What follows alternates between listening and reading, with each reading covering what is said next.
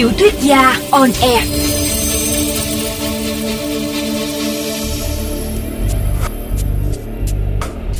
Xin chào các bạn thính giả của VOV Giao thông.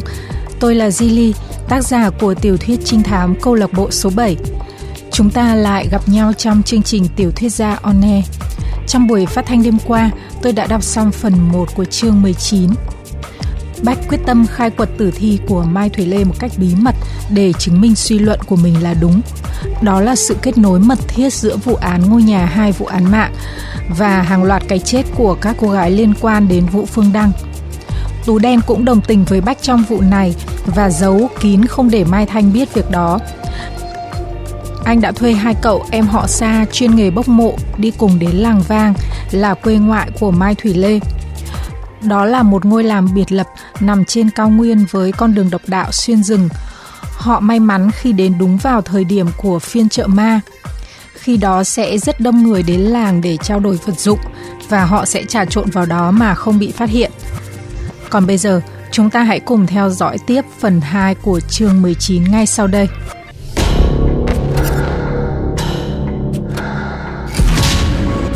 Phần 2 chương 19 Nghĩa địa trinh nữ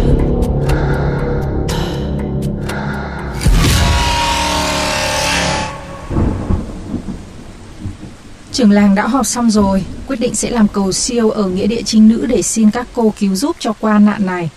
Mấy giờ? Cuối giờ dần, kịp khi trời bắt đầu sáng. Thế nhỡ vẫn còn mưa thì sao? Thì vẫn phải làm thôi, trưởng làng đã quyết. Tôi lo quá, không biết tai ác gì sẽ ập xuống làng mình đây. Tôi cũng thế, lo quá, chưa bao giờ mưa rơi vào chợ phiên mà lại mưa to khủng khiếp thế này. Bách kéo tù đen ra một ngã tư trong chợ sau khi nghe những người trong chợ nói chuyện với nhau. Anh ghé tai thì thầm. Chúng ta phải tiến hành ngay thôi. Dân làng vang sẽ làm lễ ở nghĩa địa trinh nữ vào lúc 5 giờ sáng. Chắc họ nghĩ rằng các hồn thiêng sẽ phù trợ cho ngôi làng. Như vậy họ sẽ phải chuẩn bị từ sớm hơn nữa. Mình phải kết thúc mọi việc vào 4 giờ sáng. Tôi đã hẹn được bốn cậu xe ôm. Họ sẽ đón chúng ta ở giữa đường rừng. Nhưng trên thực tế, tôi sẽ gọi điện bảo họ đi sâu hơn nữa vì lúc đó làng còn bận việc cúng lễ, sẽ chẳng có ai đi vào rừng để màng đến xe cộ của người lạ đâu. Giờ là mấy? 12 rưỡi đêm rồi. Có 3 tiếng rưỡi, liệu có kịp không anh? Đành vậy thôi, không kịp cũng phải kịp. Hai cậu em này nói rằng đất đồi chắc, rắn, đào sẽ khó và lô gấp đôi đất ruộng. Bình thường sẽ phải mất cả 3 tiếng lấp đất. Nhưng kể cả thời gian chúng ta đi lên đó rồi vòng ra cửa rừng, cả thời gian mà anh... Vậy thì phải đi luôn thôi. Bách kéo cổ áo mưa lên che kín mặt Rồi hỏi một người bán Là một ông già mặt nhăn nheo như rổ củ cải mà ông ta đang giao Cậu lái xe vừa bảo chúng tôi rằng trời mưa Mà vào chợ phiên là điểm gở Tôi muốn lên nghĩa địa chính nữ để khấn các cô. Giờ này thiêng Bách chưa nói hết câu. Người được hỏi đã khoát tay một vòng ra dấu chỉ đường Mà không tỏ vẻ gì ngạc nhiên. Bách chỉ kịp cảm ơn, Rồi vội vàng đi theo hướng vừa được chỉ. Bốn người vòng ra sau làng Và nhìn thấy những vết trắng ngoằn ngoèo dưới mặt đất. Nhìn kỹ đó là những hạt bưởi khô Được rắc thành một lối đi từ chợ phiên đến tận chân đồi. Giờ đã hầu như lẫn vào bùn đất ướt sẹp Ban nãy gã lãi xe đã kể rằng người làng phải thắp nhang cầu khấn và dẫn đường cho các hồn ma trinh nữ tới dự chợ phiên. Những hạt bưởi khô này chính là được đánh dấu để chỉ đường cho họ. Chỉ 5 phút sau, họ đã thấy những chảng đồi trước mặt, đen kịt như bờ vai của những người khổng lồ in trên nền trời đỏ hồng lờn lợt. Từ đó có những bậc thang dẫn lên đồi cao. Không ai dám bật đèn pin mà chỉ dò dẫm trong bóng tối và nương nhờ ánh chớp cháy trời thi thoảng lại lóe lên.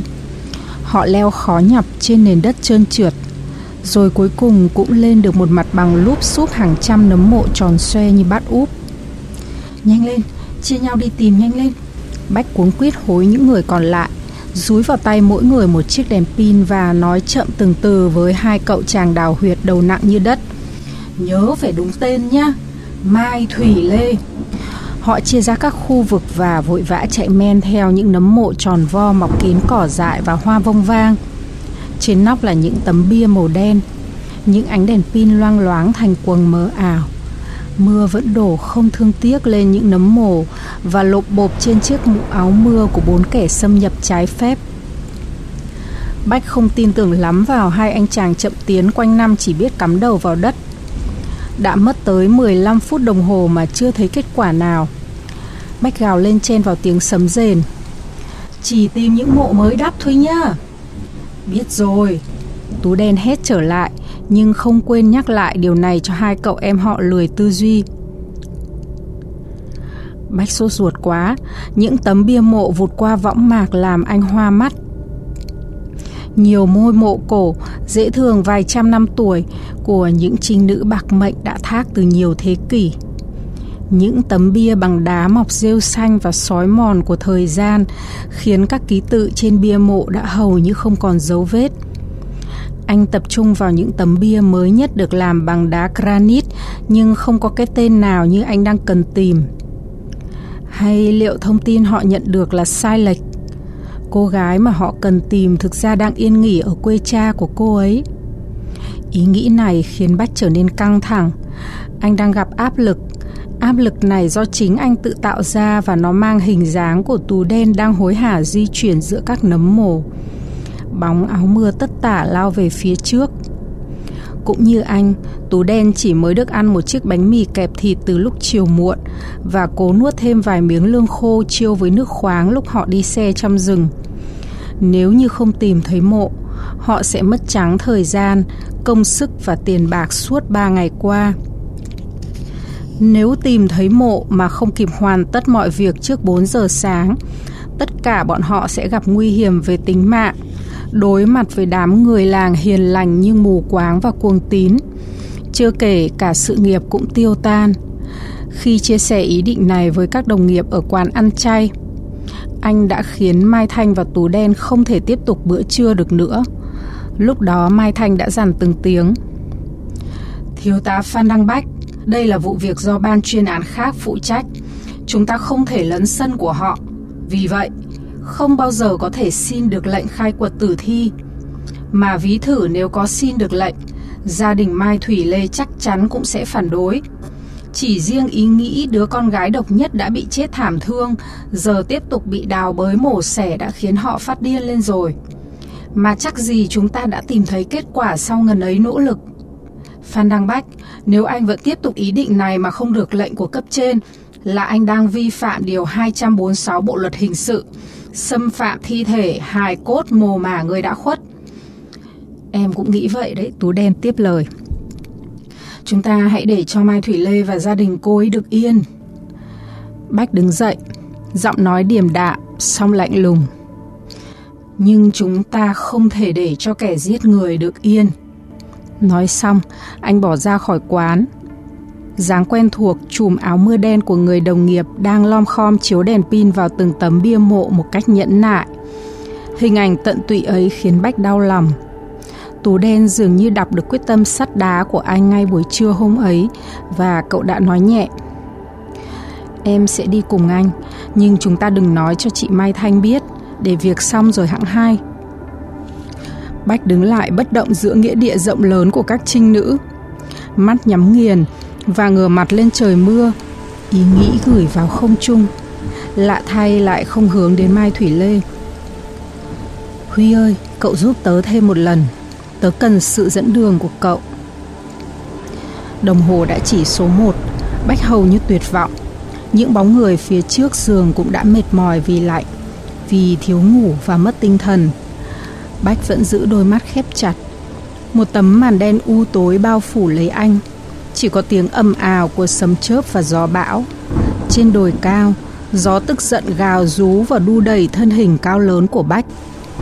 Anh bước đi trong bóng tối, không cần sự dẫn dắt của thị giác mà chỉ bằng sự ảo huyền của giác quan thứ sáu. Thêm một tiếng sấm rền dữ dội như thể muốn cả cánh rừng đại kim phải rung chuyển và nứt toác cả núi đồi.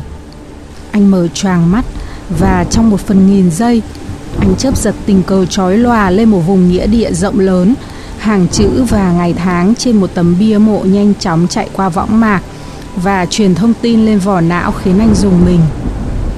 Mai Thủy Lê, 18 tháng 5 năm 1993, mùng 10 tháng 9 năm 2014. Bách gào lên đến rách cổ họng. Quay lại đây, tìm thấy rồi. Ba người còn lại bổ nhào về chỗ Bách. Hai cậu em họ của Tú đen như được bấm nút, cuống cuồng mở bao tải lấy ra cuốn nà rồi vội vã tay cuốc tay xẻng bổ những nhát đầu tiên và lùn đất tròn vo đã lún phún cỏ xanh nấm mộ cô gái nạn nhân của một trong những vụ án thương tâm nhất nằm ngay rìa nghĩa trang. Dưới một gốc cây xoài xinh xắn, chỗ sẽ khó tìm thấy ngay cả vào ban ngày, vì nó thấp hẳn xuống mép đồi. Bách và tù đen cũng vội vàng cầm mỗi người một cán cuốc để đẩy nhanh tiến độ công việc. Đất đồi rắn chắc, họ chỉ thuận lợi với những nhát cuốc đầu tiên, do nước mưa thấm ướt làm mềm đất còn sau đó thì ngay cả khí hậu rừng núi lạnh buốt lúc nửa đêm về sáng cũng làm cho lưng áo những người xâm phạm bất hợp pháp đậm ướt mồ hôi. Tốc độ chậm chạp dần và thậm chí Bách còn không dám liếc nhìn đồng hồ nữa. Một tiếng vừa trôi qua, mưa đã tạnh từ lâu, sấm đã ngừng, chớp đã ngưng, nhưng họ cũng chỉ mới đào được đến mặt phẳng. Chỉ còn chưa đầy hai tiếng nữa thôi và sau đó bình minh sẽ ló dạ. Nắng mặt trời sẽ tràn ngập trên những bông hoa vông vang rực rỡ này. Chưa bao giờ Bách lại mong bóng đêm cứ kéo dài mãi như thế. Không còn tiếng sấm rền và mưa rào đổ bộ, họ nghe rõ hơn từng nhịp thở của nhau. Tiếng cuốc bổ đều đều trên huyệt mộ, và phía đằng xa dưới chân đồi, phiên chợ ma im lặng đón những bóng hồn. Nhờ vào những đốm sáng hư ảo của đèn măng sông mà họ yên tâm rằng chợ vẫn đang diễn ra bình thường và toàn bộ dân làng cũng như khách phương xa vẫn còn tề tựu đông đủ ở đó. Anh Bách, tù đen thì thào như thể tất cả những người đang dự chợ phiên sẽ nghe thủng âm mưu của họ. Việc khám nghiệm của anh sẽ tiến hành trong bao lâu? Bách chưa thể trả lời được câu hỏi này. Anh không phải nhân viên kỹ thuật hình sự, càng không phải bác sĩ giám định pháp y. Đằng này lại là công việc giám định một tử thi mà anh không biết độ phân hủy đã ở mức bao nhiêu phần trăm. Anh chỉ có những kiến thức tối đa về công việc giám định mà tất cả các cảnh sát hình sự đều được trang bị từ lúc còn ngồi trên ghế giảng đường và trong quá trình điều tra hàng ngàn vụ án. Có thể anh chỉ có 30 phút hoặc ít hơn cho sự thật. Thậm chí, nếu không còn chút thời gian nào nữa, tất cả những gì còn lại chỉ là nhờ sự may mắn và trực giác. Tôi không biết. Bách trả lời như một người ngớ ngẩn và lầm lì lấy xẻng xúc đất sang một bên. Mà chắc gì chúng ta đã tìm thấy kết quả sau ngần ấy nỗ lực. Giọng nói nghiêm khắc của Mai Thanh gợi lại bên tai Bách, tự dưng vào chính lúc này. Anh cố gắng không nghĩ tới điều rủi ro ấy, nhưng tiếng thở hồn hển thông báo một sự kiệt sức từ người bạn đồng hành thân thiết ở bên cạnh, lại vẽ nên một viễn tưởng u ám, kể cả khi họ đã nhấc được tấm ván thiên của người tử thương lên khỏi mặt đất. Những nhát cuốc của hai người đào huyệt bắt đầu lún sâu vào lòng đồi. Nhanh lên các cậu! Tú đen rục rã, giờ đã là hai rưỡi rồi. Còn bao lâu nữa thì xong còn lâu. Một cậu em họ thùng thẳng như thể một ông quan liêu muốn vòi thêm tiền. Em đã bảo anh rồi, Đất đồi rắn chắc chứ có tơi xốp như đất lô ruộng làng mình đâu. Muốn đào một cái mả chắc như nắm cơm thế này tụi em cần tới 4 tiếng. Chưa kể thời gian lấp đất. Chúng mày muốn làm thế nào thì làm. 4 giờ phải xong hết. Nếu chúng mày không muốn bị dân làng vô cổ lại, lột hết quốc sẻng tiền bạc rồi tẩn cho chúng mày một trận. Tú đen thông báo mức độ nghiêm trọng của việc chậm trễ bằng giọng dọa dẫm trẻ con. Không ngờ lại có tác dụng. Hai anh chàng chậm tiến cuống lên, guồng tay như vừa được lắp piston. Một gã mèo mào lắp bắp. Chỉ vì anh đưa chúng em vào con đường nguy hiểm, em về nhà em sẽ bảo thím. May mà mách mẹ tao thì khỏi tiền lương, mà lần sau có vụ gì hay ho tao hết cửa làm ăn cho mày Nhanh tay lên, anh trai sẽ thưởng thêm. Câu này dường như còn hiệu lực hơn cả câu trước. Hai gã ham hở đến nỗi hơi thở phì phò át cả tiếng núi đồi. Bách nghe âm thanh đùng đục của kim loại va vào mặt gỗ. Tới rồi! Tú đen kêu lên rồi cuống quýt hối nhanh tay hơn nữa. Cả bốn người đã nhìn thấy những gì họ cần tìm ở phía dưới hố sâu. 3 giờ sáng và họ có tất cả một tiếng đồng hồ nữa. Tú đen gạt hết lớp đất cuối cùng trên nóc quan tài và sau đó đứng yên lặng, chờ đợi, mắt không nhìn sang Bách. Đúng lúc đó, một vật quái đản xanh lét lập lờ trên nóc những ngôi mộ và cùng lúc thêm vô số đốm xanh khác như những đôi mắt quỷ đang đu đưa trong gió. Chúng rình rập, theo dõi và quan sát những kẻ dám xâm nhập vào cõi thiêng lúc nửa đêm. Nhìn kìa, Bách thì thầm. Nghề của anh không cho phép sợ hãi bất cứ điều gì, nhưng những đốm lửa quái lạ như thể được điều khiển bởi người vô hình kia cũng khiến anh lạnh toát. Tú đen cười phá lên. Ôi anh Bách sợ đấy à, đấy là ma chơi. Chất phosphor có trong xương người và các chi sinh vật chôn sâu dưới lòng đất sẽ bốc hơi sau những cơn mưa. Anh quên bài hóa học đấy rồi à? Đúng là trai thành phố nhỉ, chưa bao giờ được nhìn thấy ma chơi. Hai gã anh em họ của Tú Đen cũng cười phụ họa. Bách hơi ngượng. Tú Đen lớn lên từ làng quê, cậu ta chẳng xa lạ gì với những thứ trông có vẻ đáng sợ này trong khi thứ đáng sợ hơn thì đang ẩn dưới nắp ván kia. Bách vội nói làng vào việc chính. Các bạn giúp tôi nốt việc cuối cùng đi. Hai kẻ làm thuê đồng loạt lách xẻng vào khe ván. Một tiếng rắc mạnh của gỗ mới báo hiệu công việc đã hoàn tất. Cả bốn người đứng lặng vài giây trong đêm. Bách bắt đầu đeo khẩu trang và găng tay chuyên dụng, trong khi Tú Đen chuẩn bị máy chụp hình. Bách nói khẽ bằng tiếng gió. Các bạn lật nó ra đi, tôi sẽ dọi đèn pin trước. Sau đó các bạn hộ tôi. Bách chưa nói dứt lời, hai kẻ nhanh nhẩu đã dùng xẻng lập tung nắp ván. Và cùng lúc, một tiếng sấm khan kèm theo ánh chớp lòa trên bầu trời soi khắp cả nhân gian. Và trong khoảnh khắc ít ỏi đó, soi rõ luôn từng chi tiết của những gì đang nằm trong quan tài. Hai gã đào huyệt kêu lên thất thanh, dù đã từng kinh qua nghề tiếp xúc với xương cốt từ năm 16 tuổi. Mặc dù chống ngực đập dồn vì hình ảnh khủng khiếp mà họ vừa nhìn thấy, Tú đen vẫn lên tiếng nạt nộ. Có cái gì mà phải kêu lên thế? Chúng mày chưa bao giờ nhìn thấy những thứ như thế này hay sao? Không phải, một gã nói không ra hơi. Em làm việc này cả trăm lần rồi, nhưng chưa bao giờ gặp thứ gì ghê sợ như thế này. Đây là hài cốt chưa phân hủy kia mà. Sao anh lại bảo... Anh bảo em là bạn anh cần đi bốc mộ. Tố đen dường như không để ý đến việc mình đã chót nói gì với hai cậu em họ xa. Anh thì thào với Bách. Anh Bách, thi thể mặc nhiều quần áo thế kia, chúng ta làm thế nào để khám nghiệm? Sẽ mất thời gian lắm đấy. Chưa cần làm việc đấy đâu, cậu soi đèn pin giúp tôi. Còn hai cậu này tránh ra đằng kia để ý xem có ai đang đến thì báo cho chúng tôi biết nhé.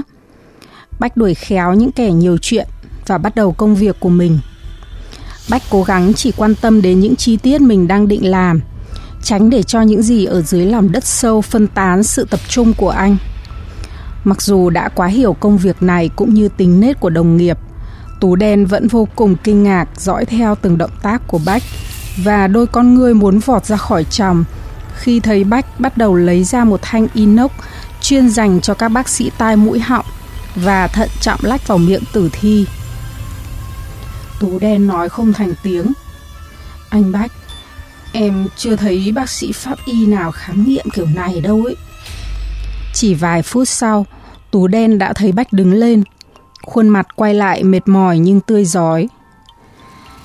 Chính vì không khám kiện kiểu này nên mới bỏ sót chi tiết quan trọng nhất – Cậu chụp ảnh giúp tôi. Tất cả những gì tôi cần làm đã xong rồi. Có thế thôi ư? Tú đen kinh ngạc. Chúng ta đi bao nhiêu đường đất đến đây? Đối mặt với bao khó khăn Vất vả, nhọc mệt Và nguy hiểm Chỉ để anh vạch miệng nạn nhân ra trong vài phút thôi ư?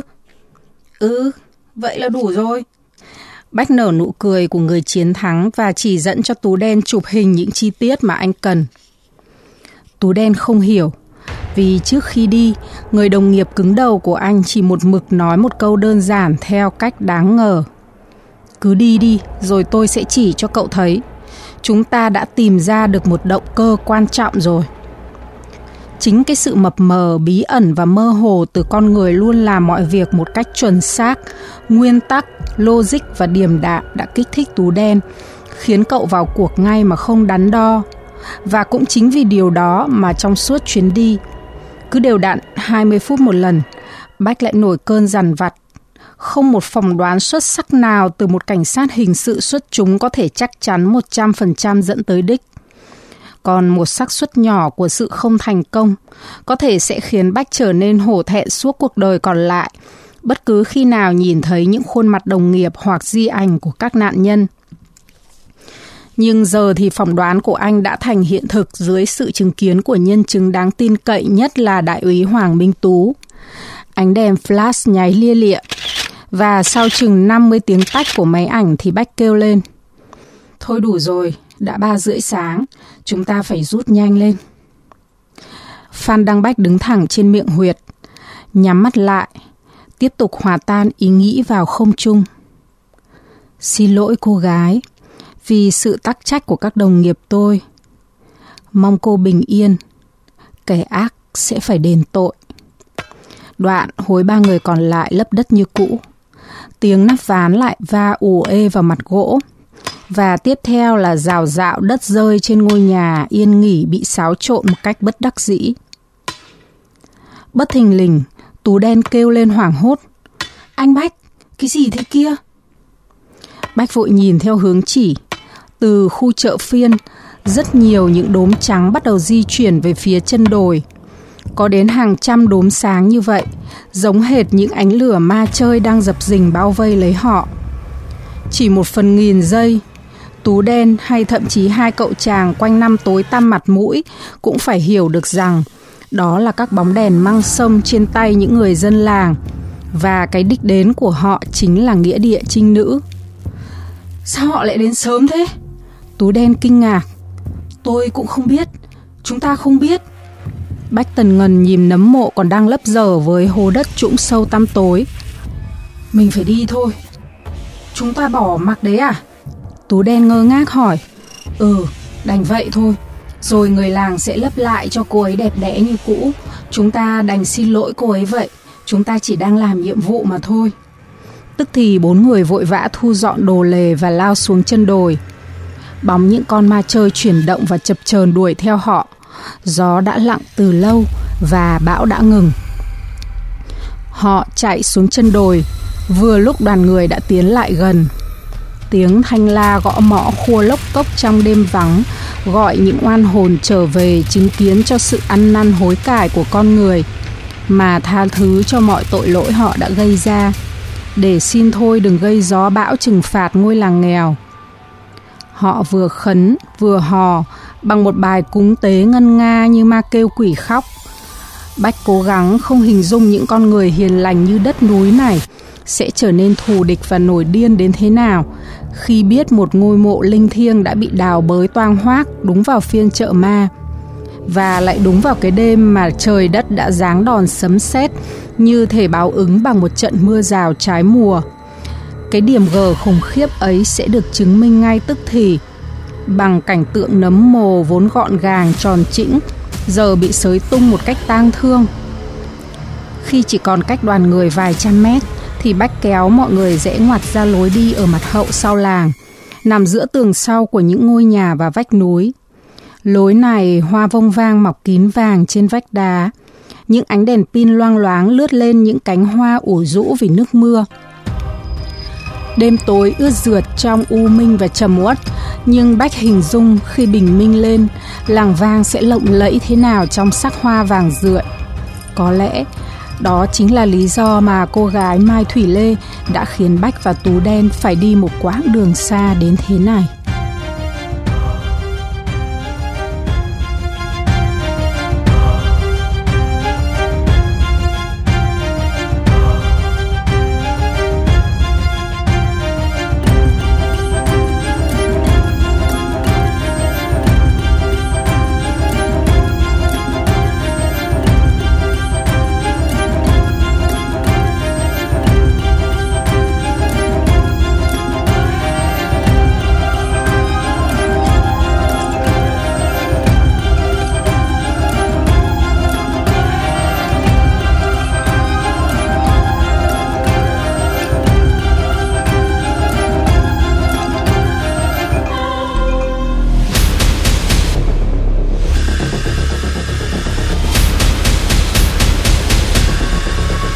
Vị thính giả vừa theo dõi tập 22 bộ truyện trinh thám câu lạc bộ số 7 của nhà văn Di Ly. Hẹn gặp lại quý vị trong chương trình Tiểu thuyết gia on air vào đêm mai với tập tiếp theo từ bộ truyện này.